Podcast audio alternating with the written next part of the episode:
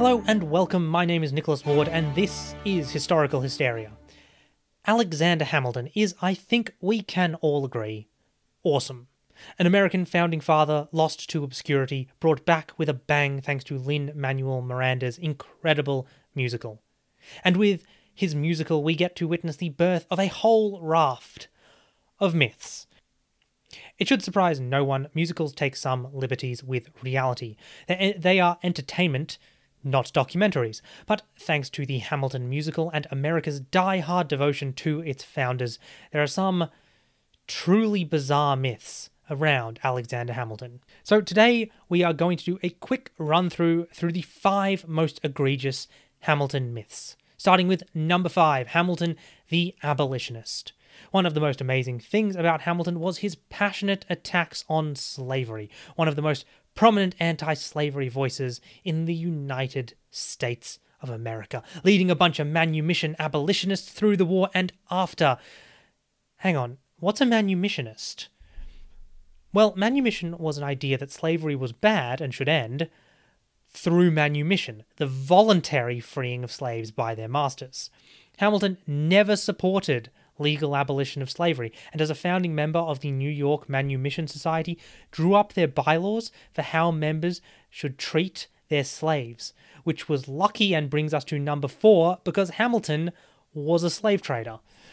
After his death, Hamilton's grandson wrote, It has been stated that Hamilton never owned a Negro slave, but this is untrue. In fact, not only did Hamilton own at least two slaves, but he regularly traded in them as well. Hamilton apologists usually point out Hamilton's two slaves were his wife's, gifted to her by her slaver father, Philip Schuyler. They generally leave out the part where Hamilton's papers include numerous transactions buying and selling slaves. This was largely to help his father in law with his business, and apologists point out that it was difficult to distance one themselves from slavery at the time. Which doesn't really explain why, during the War of Independence, Hamilton was personally helping organize the tracking down and capture of runaway slaves. You know, for someone known as an anti slavery advocate, he didn't really seem to put much effort into, you know, helping slaves. But as they say, it doesn't matter what you do, it only matters what people think you do. Which brings us to number three Hamilton, the tactical genius and war hero.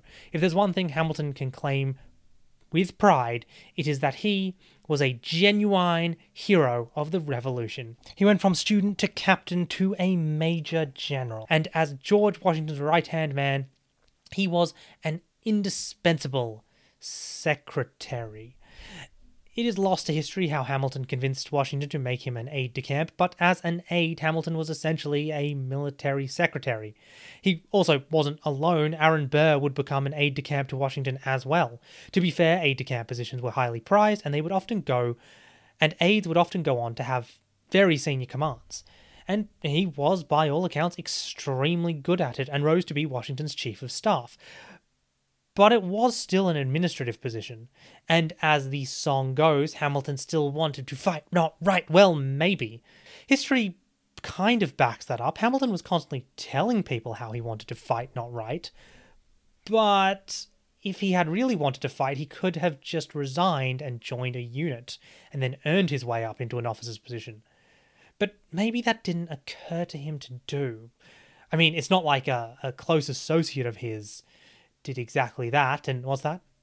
Fellow aide de camp Aaron Burr did exactly that, and then spent the eight years of the war mostly on the front. Hmm. Weird. Weird that Hamilton was so desperate to get in the fight and yet never, you know, tried to get in the fight. Nevertheless, by the end of the war, after a brief falling out with Washington, George got his right hand man back, and Hamilton led a decisive unit in the Battle of Yorktown alongside his good friend Lafayette, who trusted Hamilton so much he tried to replace him in command. Hamilton only got to participate in the battle by going to Washington to complain, this is true, that it was his turn. But it's kind of weird Hamilton got to participate in the battle at all, because by Continental Army standards at this point, Hamilton had zero experience in command. His experience by this point was leading 60 man militias as an elected captain and participating in a few very small scale battles. He then served an administrative role for four years before being relieved after a minor tat with Washington, who punished him by sending him home to be with his wife for three months, before bringing him back and giving him control of three battalions in the final battle of the war. So Washington, who by all accounts was friends with Hamilton, sent him home to be with his wife, then out of nowhere at the last stage of the war handed him a senior command, which he had no experience in, meaning Hamilton got to retire on a colonel's pension and social status. I think there's a word for that. What is it? I think it begins with a C. After the war, Hamilton would be promoted to Major General in 1798 at George Washington's insistence during the quasi war with France, a move which baffled literally everyone. Because Hamilton had never commanded an army in his life, while actual General Henry Knox was passed over for the position. Washington also made a point to reject an application by Aaron Burr for a position as Brigadier General.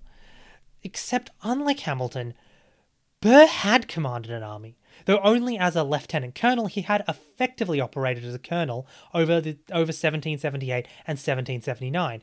So he should have been the perfect candidate for promotion to brigadier general.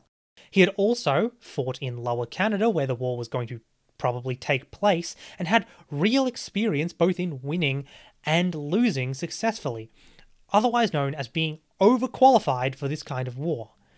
And yet, not only that, but Burr was a genuine war hero. He had started the war in the devastating expedition to Quebec, was promoted, not elected, to a captaincy, won praise for his bravery, he earned and then gave up a position as Washington's aide de camp, saved an entire brigade during the retreat from Manhattan when Hamilton famously captured one cannon, and then he effectively operated as a colonel for nearly two years when he resigned in 1779. He was so highly regarded, he was called on as a private citizen to take charge of driving back a British attack in Connecticut.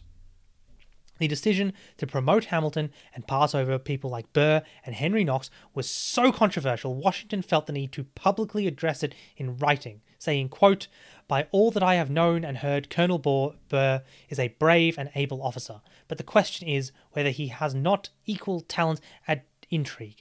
A response so bizarre that Thomas Jefferson, Aaron Burr's lifelong political enemy, basically responded by saying, Yo, what? Or more accurately, a long formal letter saying that this decision made absolutely no sense.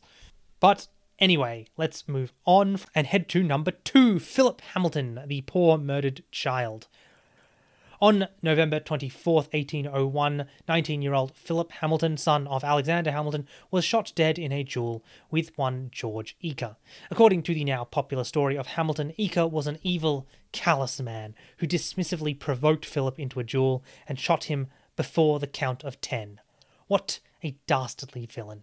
It is fortunate that you cannot slander the dead because it is a very weird take on the events to say the least. Now, the challenge was issued after a confrontation at a theatre between Eacker, Philip Hamilton, and Philip Hamilton's friend Stephen Price. According to a friend of Eacker's, the young Philip and his friend Price had been engaged in an exaggerated display in a neighbouring box, making loud, insulting comments about Eacker. And when he didn't rise to it, they entered his box and began insulting him to his face. Philip had apparently taken offence to an unfavourable speech about his father four months prior. Eacker, according to his second, tried to get them to go to his house after the play if they wanted to argue with him. But when they refused and continued insulting him, he called them damned rascals. The pair demanded to know who he was calling a rascal, to which he replied, both of them. Shock and horror. Philip and Price, who totally weren't trying to provoke a fight, challenged him to a duel, and two days later, the story goes, Eacker cheated firing before the count of ten. He shot and killed the young Philip after Philip had heroically tried to throw away his shot.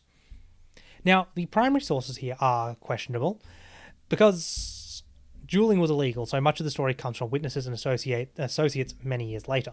But uh, a couple things Eacker certainly didn't cheat, and there is zero evidence that Philip Hamilton tried to throw away his shot. Unsurprisingly, friends of Hamilton frame Eacker as a brute, while friends of Eacker say things went a little differently. So, how do we figure out who was right?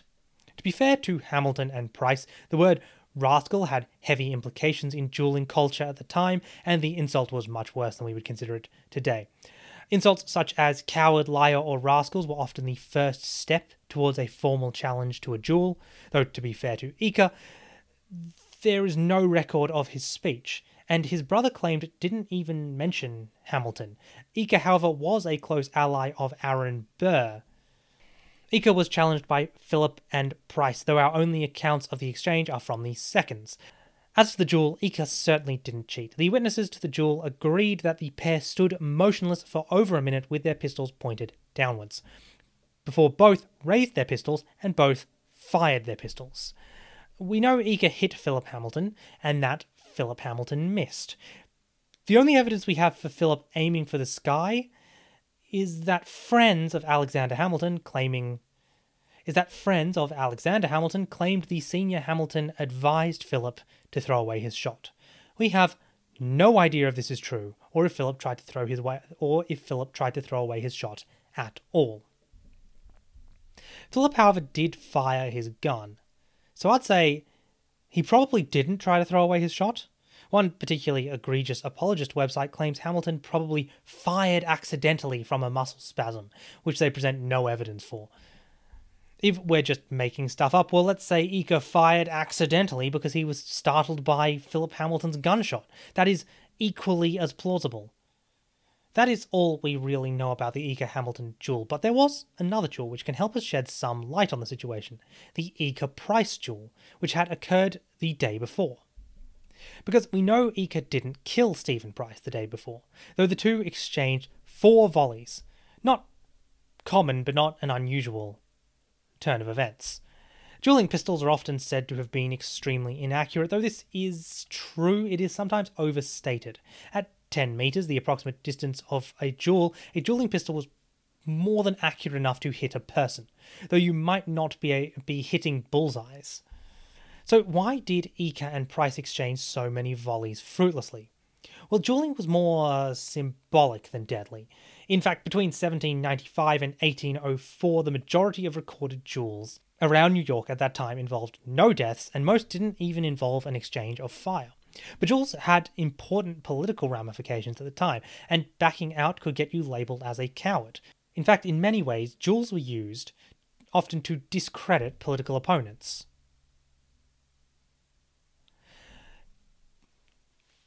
This could explain the multiple volleys between Eacker and Price, both deliberately missing to try and shame the other.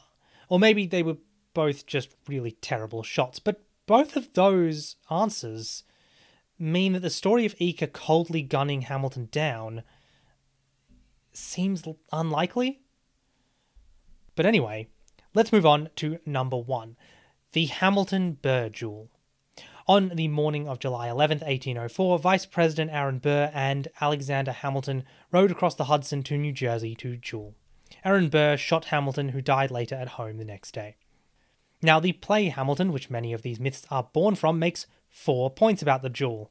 Burr was a terrible shot, Hamilton was wearing his glasses, Burr was scared and shot Hamilton because of it, and finally that Hamilton aimed for the sky. Those last two points weren't invented by Lin Manuel Miranda, they actually date back to the time of the duel. So, how true are these four points? Well, for starters, Burr was probably a good shot. A career soldier who'd fought on the front lines and in duels, there is no real evidence he was a bad shot. According to the legends of Hamilton, Hamilton, tired of death, tried to fire for the sky, and Burr, scared, shot him and then was filled with remorse. Like the duel, the primary source around the primary sources around this are fraught, and the idea of Burr being filled with remorse is actually a modern part of the story because the traditional part of the story sometimes presented Burr as remorseful and sometimes presented him as a cold killer. So, what do we know about this? Well, Hamilton did fire his pistol. Both seconds acknowledged this. Judge Nathaniel Pendleton, Hamilton's second, returned to the ground afterwards and found Hamilton's bullet lodged in a tree about four feet wide of where Burr had stood. Burr's shot struck Hamilton, we obviously know that. Now, Pendleton and subsequent stories have presented this as Burr coldly gunning down Hamilton while Hamilton aimed for the sky, his gun going off during his death throes. Now, that is possible. It's possible he aimed for the sky. It's also possible he was shooting straight at Burr and was just a fraction late and just missed because he'd just been shot. A four foot width isn't really conclusive. And that's only what Hamilton's friends said after the duel. Years later, it was said Burr had expressed regret he didn't kill Hamilton in a way to minimize his suffering. And a British philosopher would later recount Burr told him that he was sure he could kill Hamilton. But all this tells us is that Burr meant to shoot Hamilton, so- something we pretty much already knew, but it doesn't tell us anything about whether Hamilton was trying to kill Burr. And yet, everywhere from history books to artworks to musicals, Hamilton is presented as the brave soul shooting for the sky. But where does that story come from? Well, in 1804, after the duel, Burr found himself in an unwinnable position, in no small part because of Hamilton. After Hamilton's death, Burr's own party disavowed him, publicly because of the duel, but in reality, Thomas Jefferson saw Burr as a rival, and Hamilton's Federalists also demonized Burr. And so when the popular history books started to get written, there were no major political players who wanted to defend Burr. And so the story was told both by the Democratic Republicans and their Federalist adversaries that Burr had coldly gunned down the hero Hamilton, destroying Burr's career and turning Hamilton into a martyr, and allowed the young nation to deify Hamilton, who, when he was alive, was controversial to say the least. That is all we have time for today. Thank you for joining me. Feedback can be sent to historicalhysteria at gmail.com. And don't forget to check the socials r slash historicalhysteria on Reddit and at Manic History on Twitter. The key sources for this episode were History of the County of Hudson, New Jersey by Charles Winfield, published 1874, accessed through Google Scholar. Dueling as Politics, Reinterpreting the Hamilton Burr Duel, published by Joanne Freeman, 1994, accessed through JSTOR. And finally, the French 1777 Flintlock Pistol in Action, a YouTube video by user Cap and Ball, published 2016. But before I leave, let me leave you with this. Bad history as is as old as history. So my bad history take of the week goes to YouTuber Skallagrim, whose take on dueling is bad. According to Skallagrim, a duelist's second had the right to check the opponent's pistol, but they rarely did, because they were men of honor. Every primary source on duels I read, every single one mentioned the seconds checking the guns. But hey, maybe he just missed that. Or maybe he didn't bother checking any sources. We'll never know. Honor is one of those things that people pretty much forget as soon as life or death is at stake. Anyway, well done, Skallagrim, you played yourself, and he has 1 million subscribers. Next week on Historical Hysteria, how the Vikings were totes and maze balls, or something stupid and myth based. Oh, ah, God damn it. Anyway, bye.